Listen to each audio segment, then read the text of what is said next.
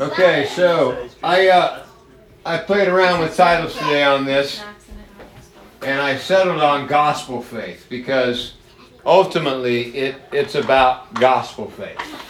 Starting off in Romans chapter 1 For I'm not ashamed of the gospel, for it is the power of God for salvation to everyone who believes, to the Jew first, and also to the Greek.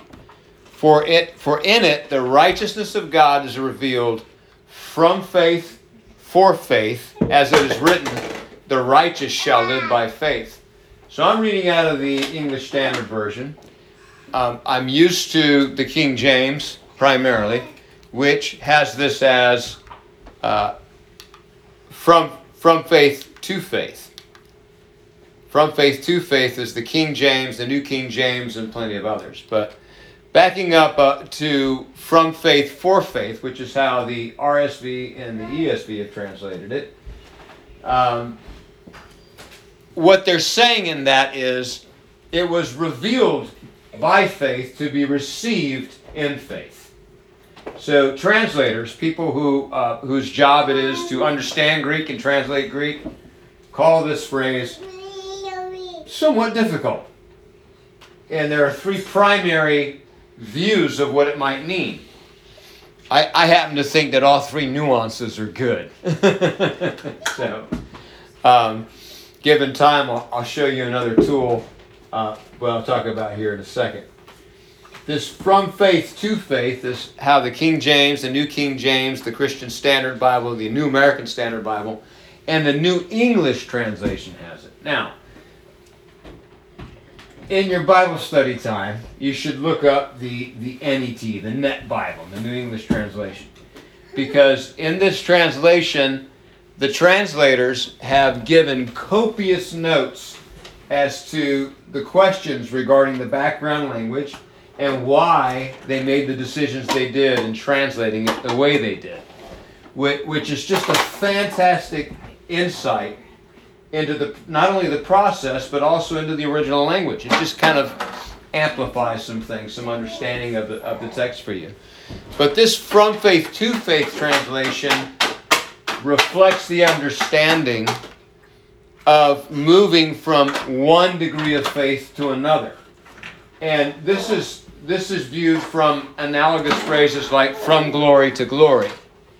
So you get this sense of, of progression or building from one degree of faith to another.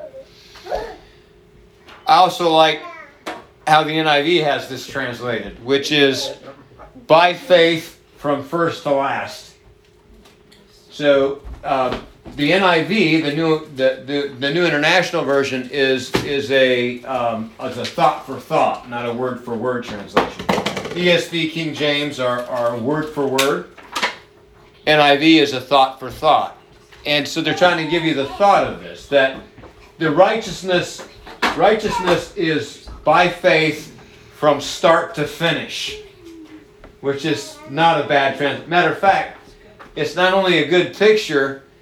The English Standard Version, their alternate translation of this is beginning and ending in faith.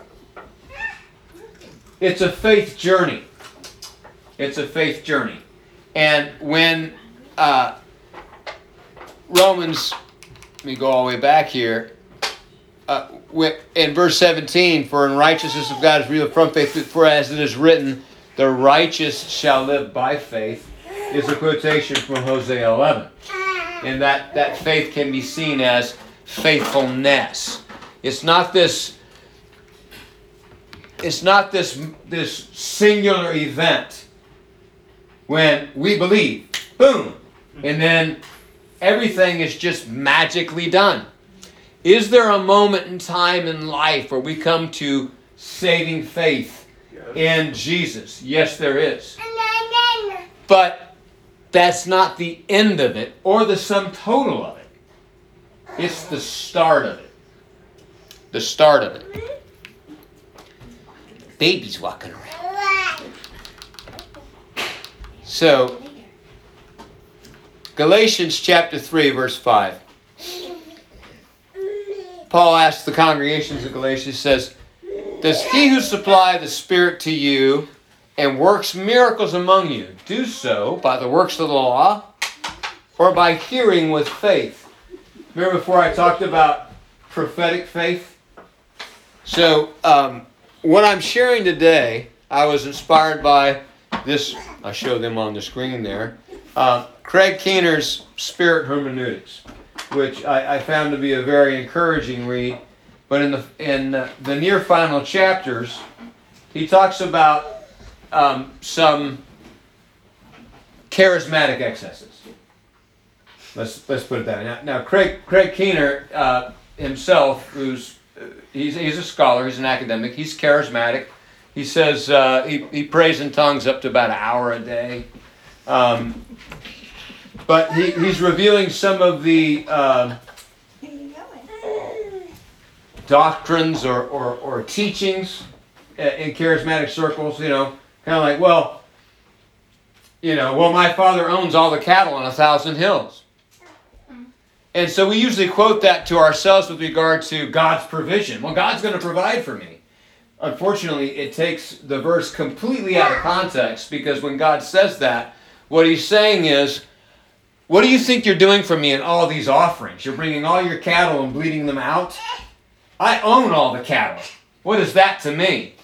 And so we take God's communication, which says, What I want is obedience and faithfulness, and we turn it into a gospel of prosperity by pulling it out of context. And so Keener, in this book, addresses these kinds of things in, in a very um, a, a very winsome but a very solid way of taking the testimony of God in context. So, in the section on, on Word of Faith teachings, um, one reference he makes is to Mark 11 23, which is whoever says to this mountain, you know, be thou removed and be cast into the sea, shall have whatever he says, right? And so he, he says in the text that Mark 11 23 is probably prophetic speaking, and thus is conditioned on God's backing. And then he quotes Lamentations. He quotes Lamentations uh, 337.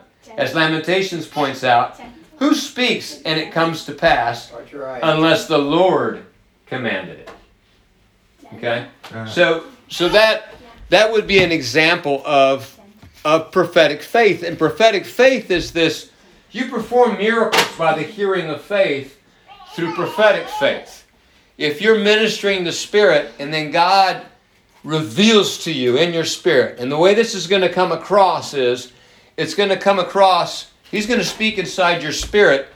The physical interface between your spirit, soul, is your body, your brain. He's going to give you a vision, or a word or a feeling, a knowing. And because of your relationship with God, and because Jesus says, My sheep know my voice, you recognize that voice, you trust that voice, and as Jesus said, I only do what I see the Father doing, you speak that out. And then God backs it up. That's prophetic faith. Again, it's not me not doubting that I can do the impossible. It's me believing that God has promised to do the impossible. So, this is how we always keep the faith track straight. It's not in my ability of, of focus of thought, it's in my trust in the one who promised. Okay? So, he who works miracles among you, does he do it by the, by, by the, by the works of the law?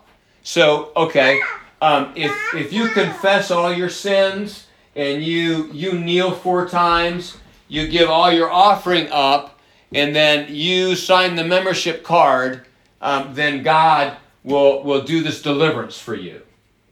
No. That would be working a miracle by the law, by some sort of formula that says, hey, you fill out this to do list, and then God is covenant bound to um, you know, do what you want. Now, in the pagan context, we pretty much call that magic. Mm. In the pagan context and in pagan worship, what you do are all kinds of different ceremonies that bind the deity to do something for you. That's magic. God's not about magic. God's about the miraculous. God is about showing himself to be the God. He's about relationship. He's about faithfulness. So when he shows you something in the spirit and you receive that by faith, you work it by faith. Right? He reveals it, you speak it, miracle happens. Okay? This is how I mean, this is how the paralyzed move, this is how the deaf hear, the blind see, this kind of a thing. Just as Abraham believed God and it was counted to him for righteousness. So he's moved from this experiential gospel of, of seeing God work the miraculous and using it as an example to his congregation. Who has bewitched you? Who's used sorcery on you to make you think you've got to fill out all these qualifications for you to, to for, for, for you to have this relationship with God. Miracles don't happen that way. The Holy Spirit doesn't move in your midst that way. Just as Abraham believed God and it was counted to him for righteousness. Okay? So Abraham is put forward as this example of faith. And what he is quoting is Genesis 15 6. So we move on to Galatians 3, verse 7. Know then that it, that it is those who are those of faith who are the sons of Abraham. This is like this is big thing, right? That that that the family of Abraham is now quantified by faith, not genetics. That Abraham's tribe now is not a matter of physical descent, but of heart orientation, of faith. Those who that, that it is those of faith who are the sons of Abraham. And the scripture, foreseeing that God would justify the Gentiles by faith, preached the what? Gospel. The gospel. You know, your, your, your comment at the start. Well, you know, when does the gospel start? Well, when did, when did God begin preaching the gospel? He preached the gospel to Abraham beforehand, saying, In you shall all the nations be blessed. And so we've been spending some time unpacking this disinheritance of the nations at the Tower of Babel, where mankind decided they were going to just go ahead and, and, and by their work, building this tower, reach up into heaven. And, and God said, you know, you want to touch the divine? Go. And then he chooses Abraham.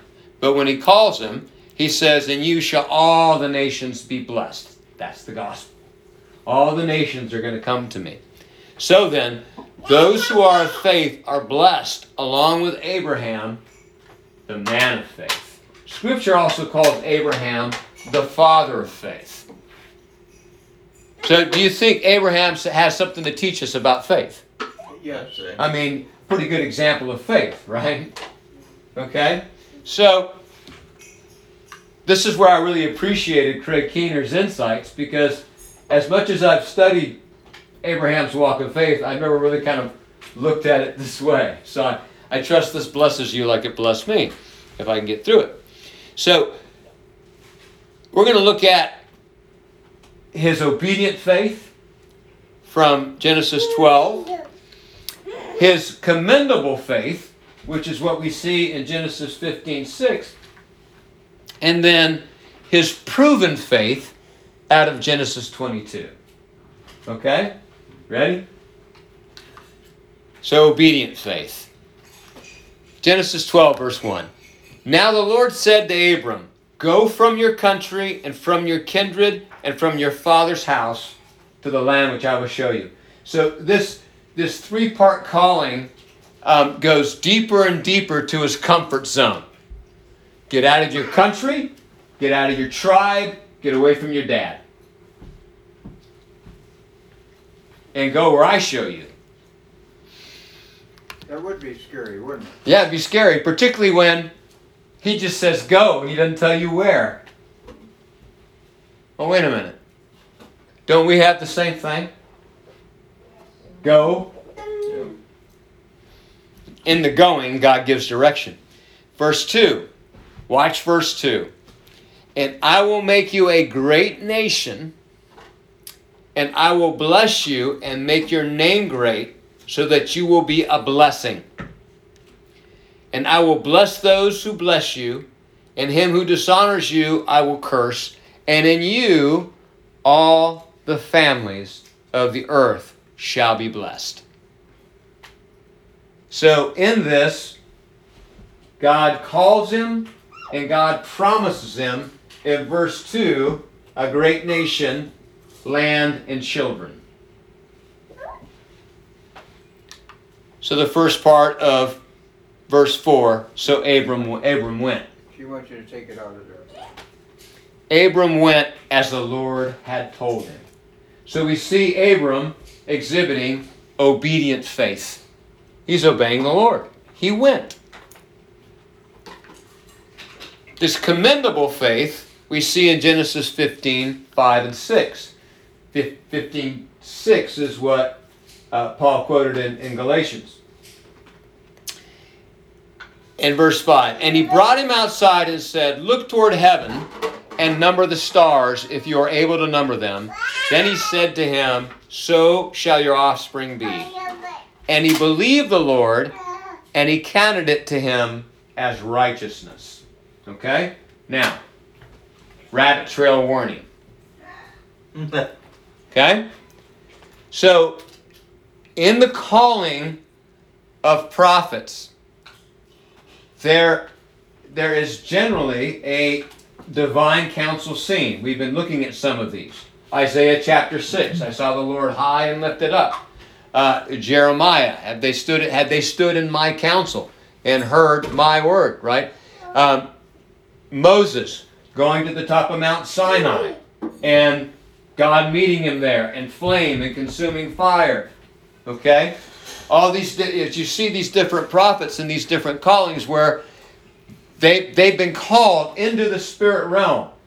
The apostle Paul. I knew a man, whether in the body or out of the body, I cannot say such a man was drawn to the third heaven. Right? So we have all these kinds of scenes. Um, there are those who postulate that when he took him outside, it wasn't outside of his tent. Mm-hmm. Oh, really? That when God took Abram out and showed him the host of heaven, he wasn't looking up, he was looking down. Maybe so. Okay? So that. Anyhow, I don't want to make too much of that, but just. So he says, So shall your offspring be. Again, remember, this is Genesis. This is ancient Near Eastern men, believers in Yahweh, writing to an ancient Near Eastern culture. And when you read the host of heaven, see, I, I, I, I, I still kind of get messed up with this sometimes. Like when you when you read apocalyptic sections of Isaiah and, and, and Jeremiah, and you read about the host of heaven falling down, I tend to think naturally, like, what's going to happen in the cosmos? And is that a lot of meteorites or what's going on? Because that host of heaven language is talking about the heavenly host is talking about the Elohim. Okay? So, to the ancient Near East, when they looked up there, that was representative of divine beings. This is why God said, don't lift your hand to heaven, you know, to worship the starry host. Those weren't, they weren't, that wasn't material things that they thought that, that they were trying to connect with. Those were celestial beings. You know, the, the, the spirit beings that God had created. Okay? You with me? But God takes Abram outside. He says, Look, I, I made all of them and I named all of them. Your children will be that numerous and of that quality. And Abram said, I believe you. And God counted it to him for righteousness. Okay?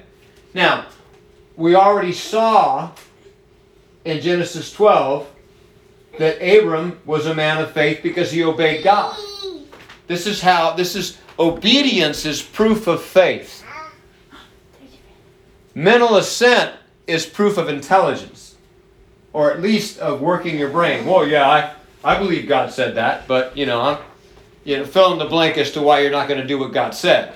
It, it, it amounts to, well, you know, I'm not going to really believe. So this is James's faith without works is dead, right? In that true faith translates to faithful action. So if you take God at His word, obedience is evidence, right? So we saw evidence of his faith in God. He went. What did God say to him before he went? I will make you a great nation. And I'm going to bless all, right? Well, 15:6 is God counted it to him for as righteousness. This is righteousness by faith. Let's let's get a running start at it. Because Genesis 14 is when he he goes and gets Lot, right? In in the uh, in the battle with the kings of Sodom and Gomorrah and the whole bit. He gets Lot back and then and then he gives tithes of everything to Melchizedek, priest of the most high God. And at the end of that, because he said, I, I won't, I won't even say that man made me rich. So, you know, I just I give the spoils to my allies. He took a tenth, he gave it to the priest, and he just took his own people back. And then God, in verse 1, says, After these things, the word of the Lord came to Abram in a vision. Remember, we looked about this. So the word of, the word of the Lord's coming to, to Abram in a vision. This is the word of the Lord in physical form, visual. Okay? This, this representation of Yahweh, who we know as Jesus, right? Um, the word of the Lord came to Abram in a vision Fear not, Abram, I am your shield. Your reward shall be very great. This said to a man who just recaptured his whole family with 300 men trained in his household. Just had a great victory, was able to give tithes to the priest of the Most High God, the same guy who's living in Canaan because God said, Go and I'll make you a great nation. And he went. And God says, Hey, I'll be your great reward. And Abram says, What will you give me? You're going to be my great reward? What are you going to give me? For I continue childless, and the heir of my house is Eliezer of Damascus Nice guy, but it's not my kid. Yeah. Yeah. He's complaining. He's complaining. You thought I, I'm going to have Biduni as as the host of heaven, right? And and but. So I, I kind of want to widen your view of faith here. Okay. Worry is a sin. Worry says God cannot do. Or maybe will not. right? But faith says, what is God going to do? Faith also says, God, what are you doing? Because it's a relationship. It's relational faith. Okay? Yes. And so he already, as a man obedient to faith, already has the promise of land and children, and he says, What are you going to give me? As I'm childish, eh, child, childish, no, child, less, and the heir of my house is Eliezer of Damascus. And Abram said, Behold, you've given me no offspring, and a member of my household will be my heir. And behold, the word of the Lord came to him This man shall not be your heir, your very own son shall be your heir. This man's not going to be your heir. Your very own son's going to be your heir. Okay. And this is a a vision, right? Yeah, this is this is him talking to the word of the Lord. Right, you said yeah. It's a it, in Uh, Yahweh in in in a theophany is speaking yes, yes. with him. Okay, and so then verse five, he brings him outside. He says, "Look toward heaven, and number the stars," and then he says to him, "So shall your offspring be." All right, and he counts it counts it to him as righteousness. So that is Genesis 15. All right? He's righteous in faith. So we go to Genesis 15. That was the end of the slides, guys. I figured I could preach you, not type. Genesis 15, verse 6. He believed God, and he believed the Lord, and he counted to him as righteousness. And he said to him in verse 7, I'm the Lord who brought you out of Ur of the Chaldees, Chaldeans, and to give you this land to possess. Okay? So he counts it to him as righteousness. It says, hey, I'm Yahweh. I'm the one who called you out. I'm the one that said, leave your land, your tribe, and your dad. He just promised him offspring. He just promised him the land. Verse 8. But he said, Oh Lord, how am I going to know I'm going to have the land? he says, he says, Oh Lord God, how am I to know that I shall possess it? That sounds like Mary saying, "House of this beast," and you know not a man. Exactly. Like, okay, that sounds good. How are you gonna do it? How, how's this going to happen? So this is this is a relationship. This is a man of faith. Okay, it's a man of faith who In other words, he can't, he can't see how it's gonna be, so he's asking the Lord. right. And so God's answer to this is to cut covenant with him. And you know the scene. He says, "We'll bring all these sacrifices. You know, cut them in half, and then he puts Abram to sleep, and then he sees God. Pulls out a God. rib. Huh? Pulls out a rib. No, no, no. That's a different. That's a different one, Abel. yep. And he, he, he cuts him in half, lays out. The sun goes down. Verse twelve. Deep sleep fell on Abram, and behold, a dreadful and great darkness fell upon him. Then the Lord said to Abram, "Wait a minute. Abram's sleeping. So now he's talking to him in a dream." Know for a certainty that your offspring will be sojourners in a land that is not theirs, and will be servants there, and they will be afflicted for four hundred years. And I will bring judgment on the nation that they serve, and afterward they shall come out with great possessions. As for you, you shall go to your fathers in peace, and you shall be buried in a good old age. And they shall come back here in the fourth generation, for the iniquity of the Amorites is not yet complete. And when the sun had gone down and it was dark, behold, a smoking fire pot and a flaming torch passed between these pieces. This is the first uh, semblance of the Shekinah glory cloud in this in this form, in this vision. Walks through. God cuts covenant with Himself, and and he- and on that day, the Lord made a covenant with Abraham, saying, "To your to your offspring, I give this land from the river of Egypt to the great river Euphrates." So the land promised to Abram is from the Nile to the Euphrates. It's a little bit bigger than, you know, That's a lot of land. uh-huh, that's a lot of land. Um, the land of the Kenites, the Kenizzites, the Cadmonites, the, the Hittites, the Perizzites, and the Rephaim. Uh-huh. Um, the Amorite, the Canaanite, and the Girgashites, and the Jebusites. So, okay. He's he's been called out of Ur of the Chaldees. God, God verifies in Genesis 15 that he had promised when he called him out to give him the land, right? Um, he has been promised progeny. Your own son shall be your heir.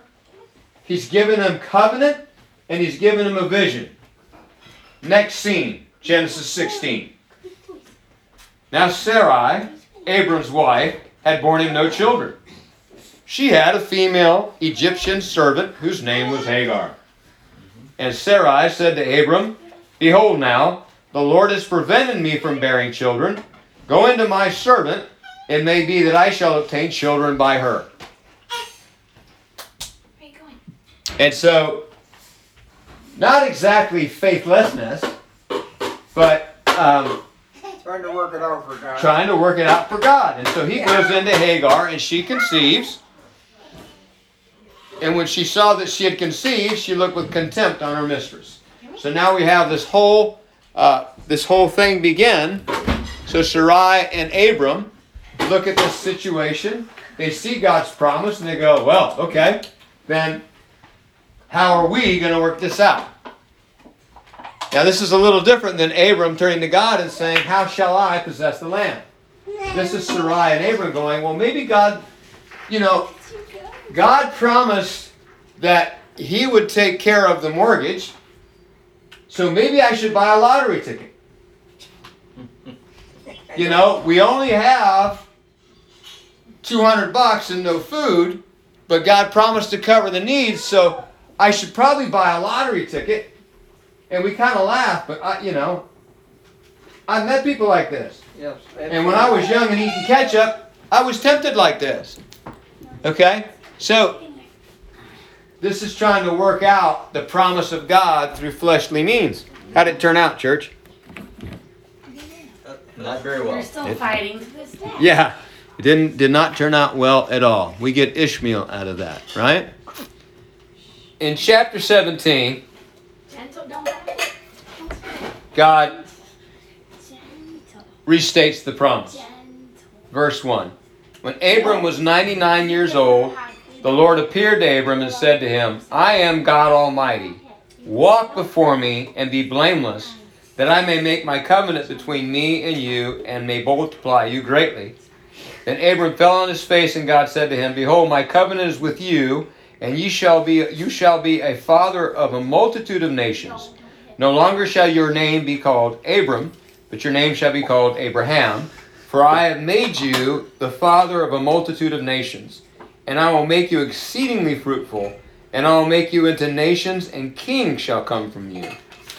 And I will establish my covenant between me and you, and your offspring after you, throughout their generations for, for an everlasting covenant, to be God to you and to your offspring after you.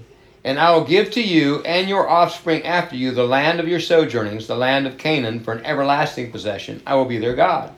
And God said to Abraham, As for you, you shall keep my covenant. And he gives him he gives him circumcision. And then in verse 15, he says, As for Sarai your wife, you shall not call her name Sarai, but Sarah shall be her name. I will bless her, and moreover, I will give you a son by her. I will bless her, and she shall become nations. Kings of people shall come from her. Then Abraham fell on his face and laughed, and said to himself, Shall a child be born to a man who is a hundred years old? Shall Sarah, who is 99 years, 90 years old, bear a child? So, he's the man of faith. He's the father of faith. He calls them out of Ur the Chaldeans. Says, Leave home. I'm going to give you this land. Abram shows up in that land. He gets conflict. His, his nephew, in essence, whom he's treating as a son, is taken captive. He makes an alliance with locals.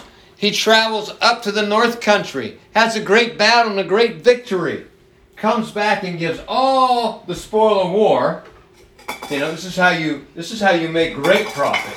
You, know, you make good profit selling food and, and livestock, but you make great profit by taking somebody else's stuff. Okay? Because you know all you had to do was kill a bunch of people and then take their stuff. That's all. But he took their stuff, got his people back, gave all the money, gave a tenth part to God. Right? God shows up and says, No worries, man, you're back in Canaan, I'm your shield. And he says, Well, how do I know that? What are you going to give me? And so then God, you know, reiterates the promise. He pulls them outside, shows them the cosmos. I'm going to make you like that. You're going to be like the host of heaven. Your children are going to be like the host of heaven. Okay? Read 1 Corinthians 15. This is the promise of the children of Abraham. So Heavenly glory. the, his promise to do that through Sarah came before Ishmael? Nope.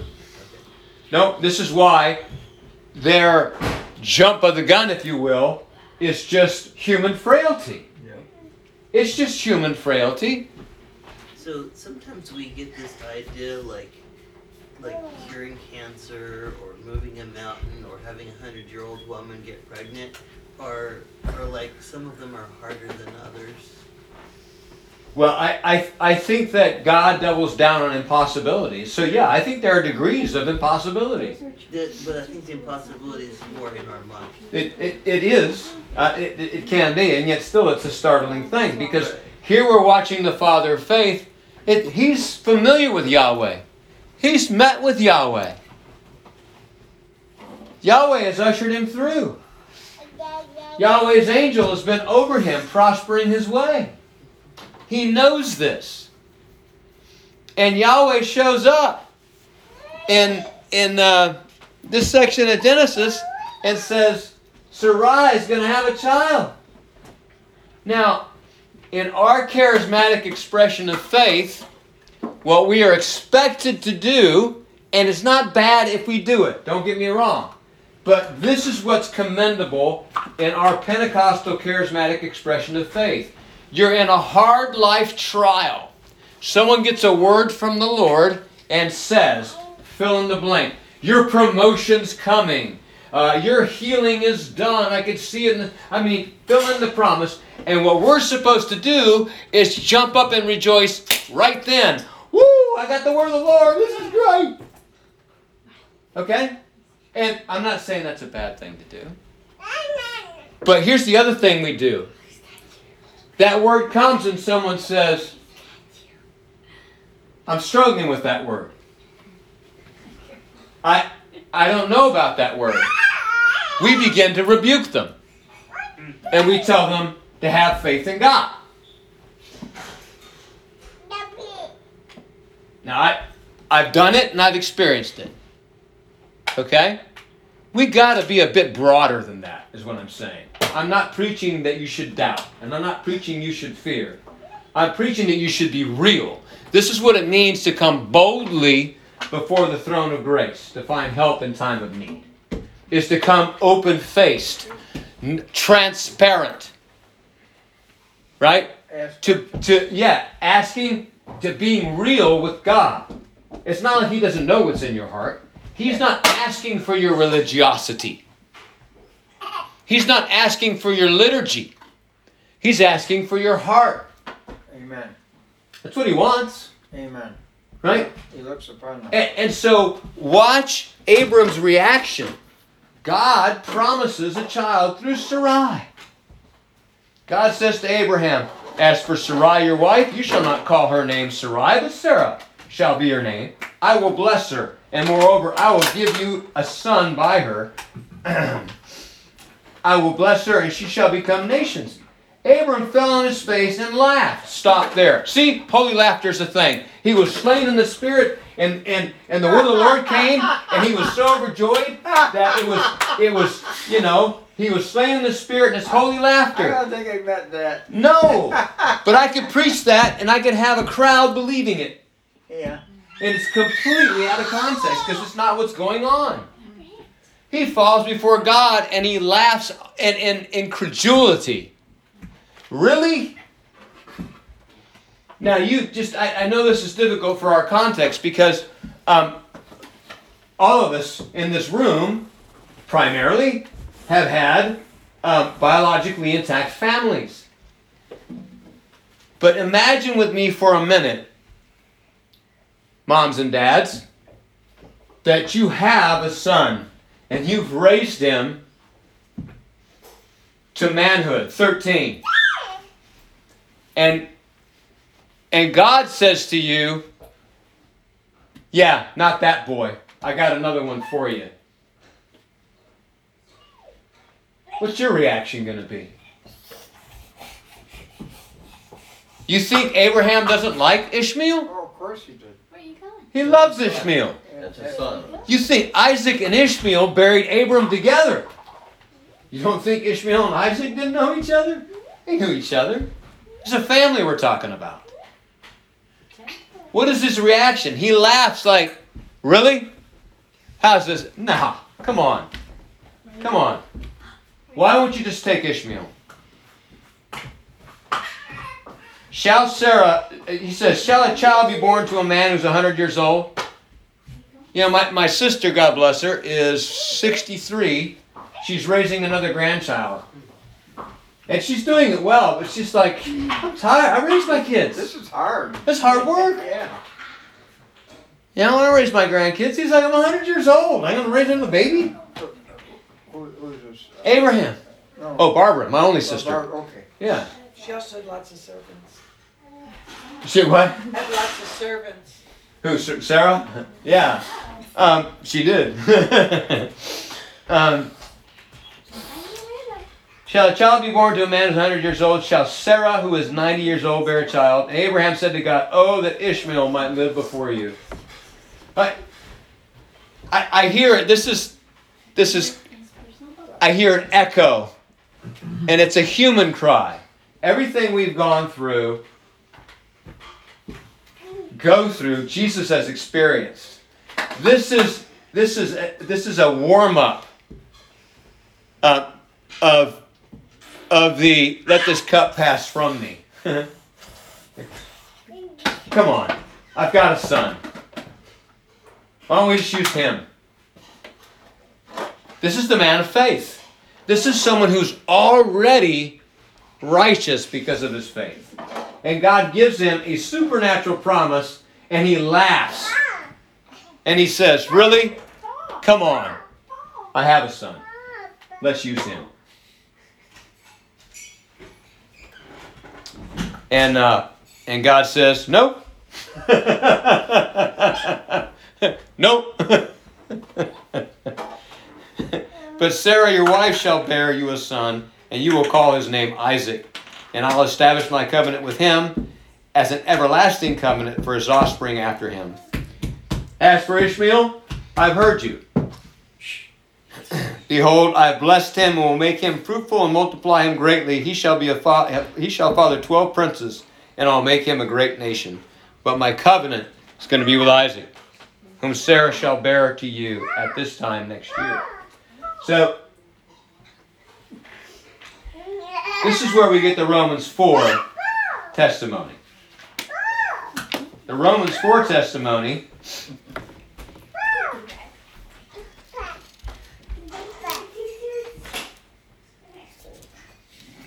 verse 13 For the promise to Abraham and to his offspring that he would be heir of the world did not come through the law, but through the righteousness of faith. The Abraham, did you catch that? Abraham would be the heir of the world. Okay? Um,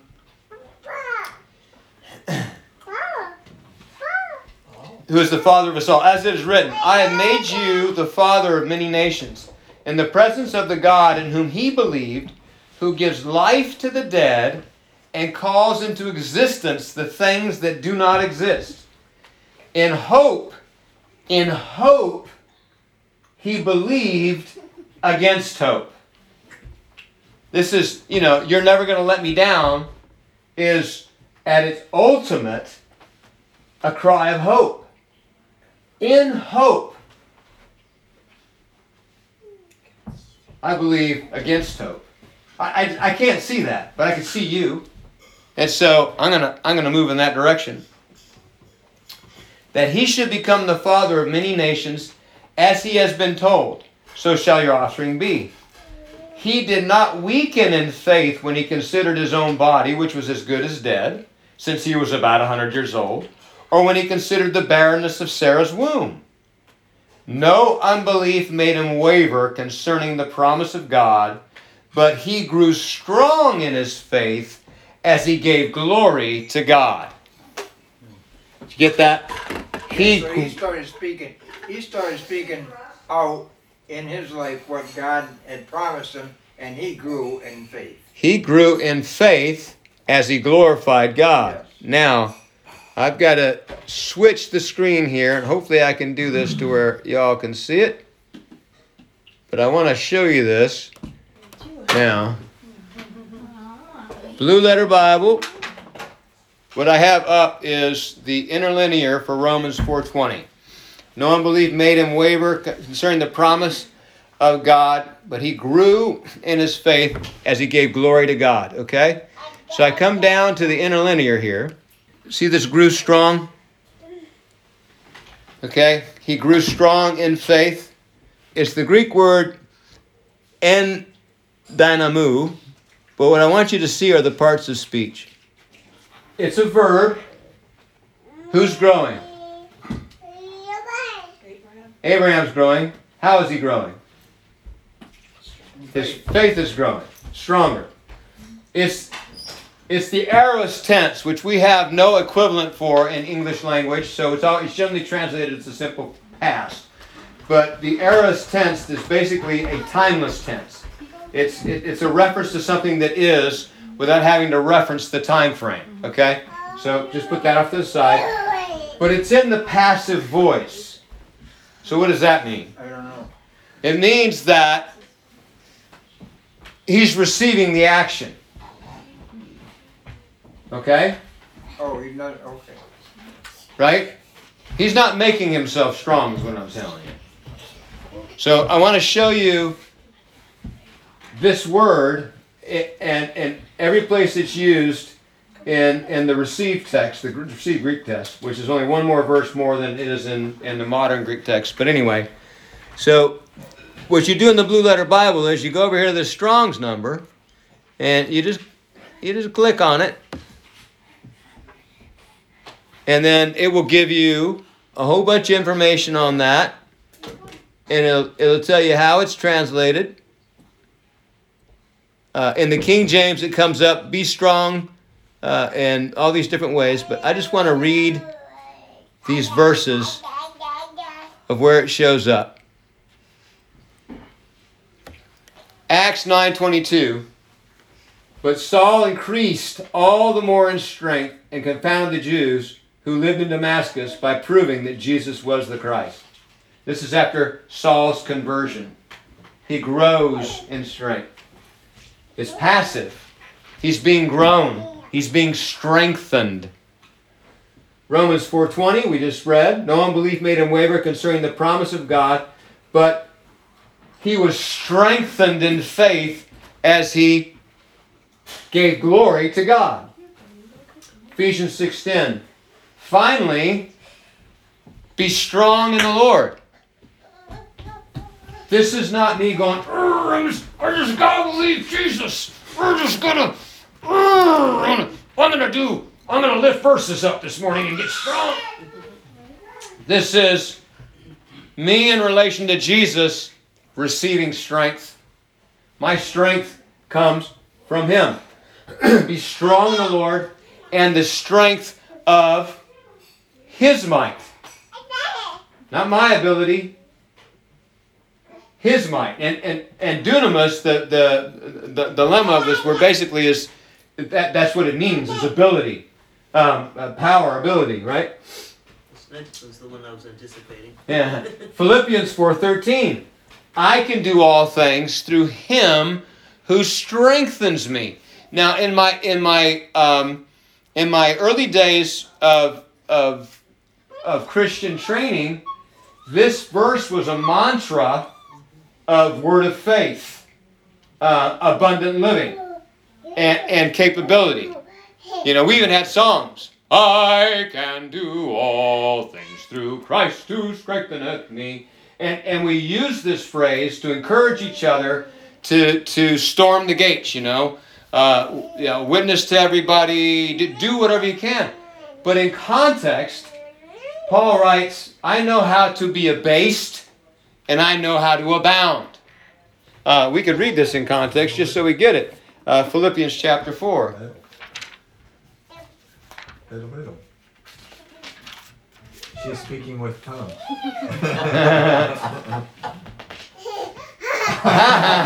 Willow.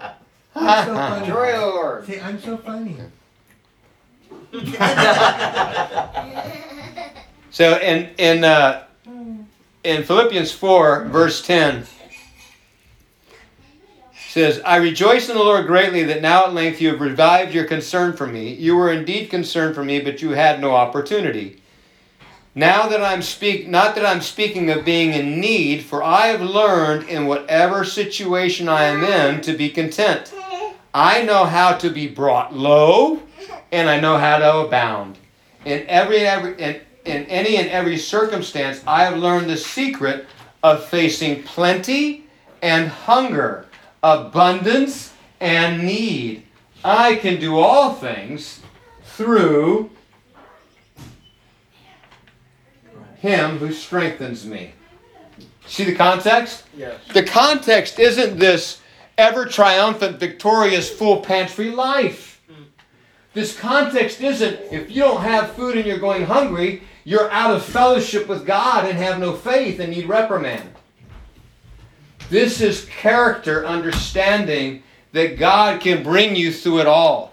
He can bring you through success, which, by the way, is the most difficult. It's much easier being strapped and struggling than it is to be flush and distracted. Mm-hmm. Okay? But He can bring you through it all. That's the all things we can do through Him who strengthens us. Is to be consistent in our devotion to Him regardless our circumstance. To be consistent in our service to Him regardless of our supply. This is a letter to a church. He's elsewhere. He's saying, hey, thanks for the gift. Thank you for finally thinking of me and sending me some, some supply here. Not that I'm in crushing need, because if I'm hungry or if I'm full, I trust Jesus and He strengthens me. You get it? Yes, we focus on the Lord. Focused on the Lord. So, next one, 1 Timothy 1 2, 112. I thank him who has given me strength, Christ Jesus our Lord, because he judged me faithful, appointing me to the service. You see where this strengthening faith comes from? All things are possible to him who believes. And the father of the demoniac kid says, Lord, help my unbelief. Help my unbelief. Mm-hmm. The disciples say, Lord, increase our faith. this is where it comes from. It doesn't come from me, it comes from Him. 2 Timothy 2 1. Then, my child, be strengthened by the grace that is in Christ Jesus. 1 Timothy uh, 4 17. But the Lord stood by me and strengthened me, that through through me the message might be fully proclaimed to all the Gentiles, and all the Gentiles might hear it. So I was rescued from the lion's mouth. The Lord strengthens us. The um, I'm going to change the. These are the results from um, the Westcott, I think, but here's where they show up in the received text, and the the last one is Hebrews 11:34. Hebrews 11:34 is that great hallmark of faith, right? And yet, um, it says, "Quench the power of fire, escape the edge of the sword. We're made strong out of weakness. We're made strong out of weakness." Second Corinthians 12. You know, for when I am weak, He is strong. Okay, so this is this this is this use of thank you, he, Lord. His faith was strengthened as he glorified God. He glorified God. And so, in the narrative, we move to the proven faith, which is when God says, Take your son, your only son, Isaac. Is it his only son? No, but he's the only son of covenant. He's the only son of promise. He's the only son of miraculous deliverance. And go sacrifice him on the mountain that I will show you. And Abraham took Isaac and laid him on the altar. And the angel of the Lord showed up and said, Whoa, now I know. Now I know. And now Abraham, the father of faith, has a proven faith. Wow. Here's the question. Here's the question. When was faith counted to him as righteousness? When he believed God. When he believed God. When God took him outside and he said, Okay, I believe you. How, how do I know I'm going to get it though? and God counted to him for righteousness. Genesis 22, verse 10. Then Abraham reached out his hand and took the knife to slaughter his son. But the angel of the Lord called to him from heaven and said, Abraham, Abraham. And he said, Here I am. He said, Do not lay your hand on the boy or do anything to him. For now I know that you fear God, seeing you have not withheld your son, your only son, from me. And Abraham lifted his eyes and looked, and behold, behind him was a ram caught in the thicket by the horns.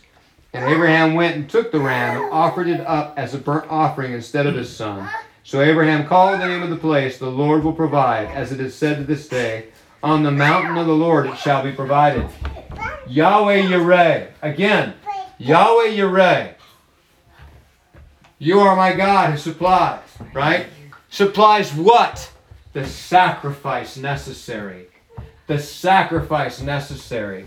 God is not faithless when your pantry is empty. God is trying somebody else's full pantry to see if their heart is generous. That's what God is about. All our suffering is not pointless. If you're walking with God, everything is redeemable. Everything has purpose. None of it is just random in that sense because He's the Redeemer. But Yahweh Yireh is the Lord who sees and provides what? The sacrifice necessary. Where? On the mountain of the Lord it shall be provided. It shall be provided. And the angel of the Lord called to Abraham the second time from heaven and said, By myself I have sworn, declares the Lord, because you have done this and have not withheld your son, your only son, I will surely bless you, and I will surely multiply your offspring as the stars of heaven and as the sand that is on the seashore. And your offspring shall possess the gate of his enemies, and in your offspring shall all the nations of the earth be blessed, because you obeyed my voice. So you see that that journey arc, that growth of from faith to faith in Abraham's life. And um, I want to read First Peter, and then I want to read you this quote from Keener because I think it's just telling. Um, First Peter chapter one.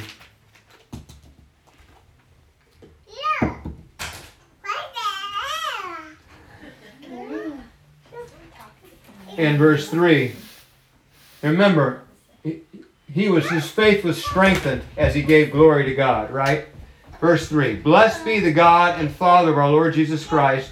According to his great mercy, he has caused us to be born again to a living hope through the resurrection of Jesus Christ from the dead, to an inheritance, amen, to an inheritance that is imperishable, undefiled, and unfading, kept in heaven for you who by God's power are being guarded through faith for a salvation ready to be revealed at the last time.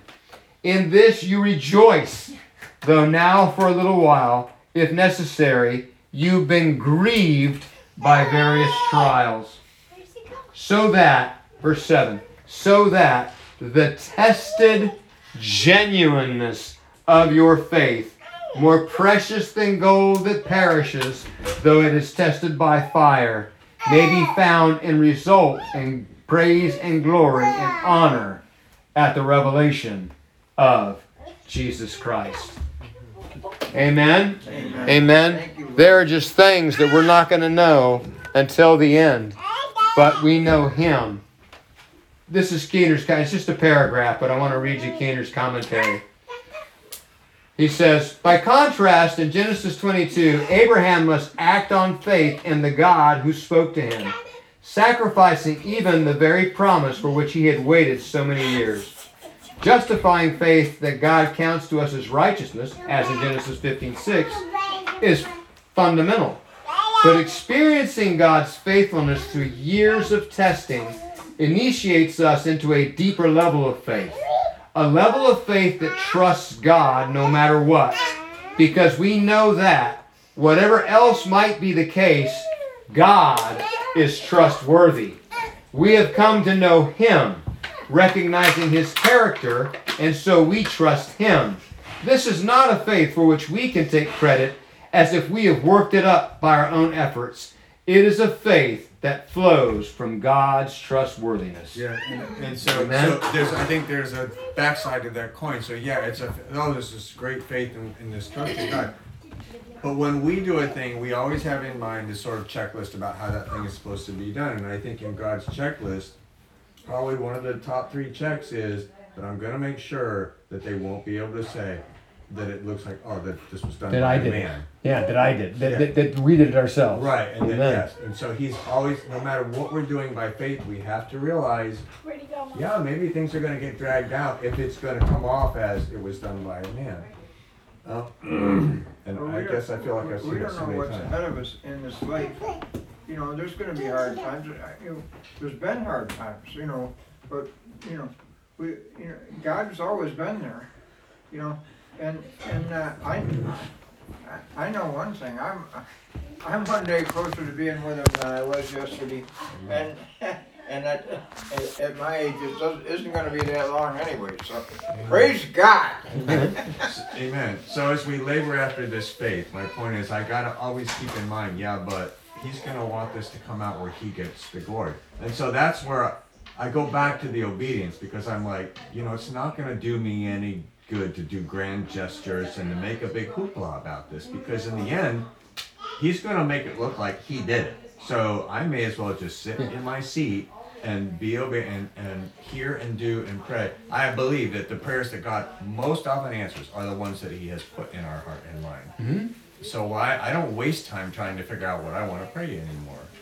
But um, That's you know, why that's why I like speaking in tongues so much. I don't have to worry exactly. about it. But you get, but you get, but but you get a revelation. Yeah, yeah. But you get a revelation, Yeah, and then and you're then, like, you, then ah, you can lean into it. this is what He's going to do. That's it. Then you can lean into it. Then you can pray into it. You know, and I mean, we, we so it's again, it's it's our it's our heart's cry, and and I, I, there is there is certainly a place for for what we would call liturgical prayer. Yes. Absolutely a place for that kind of a thing. But you know, Abram turning to the word of the Lord and saying, "Okay, so how am I going to know about that?" That's you know, we can put that in the prayer wheelhouse. You know, that conversation with with the Lord. That's uh that's just a continual thing. Um, you know, in your in your practicing the presence of God, so to speak, is this this continual uh, speaking with the Lord throughout the day of your heart, your concerns, your thankfulness, giving Him glory. You know, and then He's in that process that I think we really grow from glory to glory, Yeah. that He gets manifested, and that we really prosper and blossom as what He intended. Amen. Because in the end, we're just grass. Yeah, yeah, we're Really? Yeah, yeah. With Um, with very very narrow, limited world view. But if we will draw from the ground that water, and if we will yield to His light, then we will produce that fruit. You know, Amen. Amen. inspiring. Well, I trust that blessed you. We, we, Blessed. praise, we praise him. Look back on look up, look back on all all the problems that we had, and, and you know, and and and then there was deliverance. You know, we, we went through some hard times. In the crushing, He made new Praise wine. God. Amen. Thank you, Lord. Yeah. Hey, here's a quick here's a quick view of the NET, the New English Bible, and you see all these on this side. You see all all these uh, hyperlinks here, notes, and then they just give you um, exhaustive commentary, uh, verse for, for their decisions in the translation, which is just really awesome. Are You know, for your study. the internet still with us? Uh, n- no, that like the meeting timed out. So, but it was, it was good to see them. says you're still sharing your screen. I am sharing my screen to Anthony. Oh, Thanks for staying in, Anthony. I'm trying. Awesome. That was an awesome teaching. Praise God. Well, I hope it blessed y'all. It blessed me. I just, I just love that. And you know, he, of course, he's a much better uh, teacher than I am. He did it in like four paragraphs. It took me a little while. On I, I get the feeling to kind of tie this back into what you were sharing about living in the valley, that someday we're going to step back from all of this and realize our whole life is a valley. but I mean, it, Compared Good it yeah, compar- comparatively, yeah, Yeah, good point. yeah. Praise God. the valley of the shadow. Yeah. Sometimes we feel it, Yeah. the presence hovering over us, leaning on our shoulder, weighing us down. Other times we feel lifted up, but this is just psychological, you know, it's that instrument flight training Mhm. kicking in. Yeah. All right. May the grace of the Lord Jesus Christ and the love of God and the fellowship of the Holy Spirit be with us all. Surely goodness and mercy shall follow us all the days of our lives, and we will dwell in the house of the Lord forever. Amen. Amen. Thank you, church.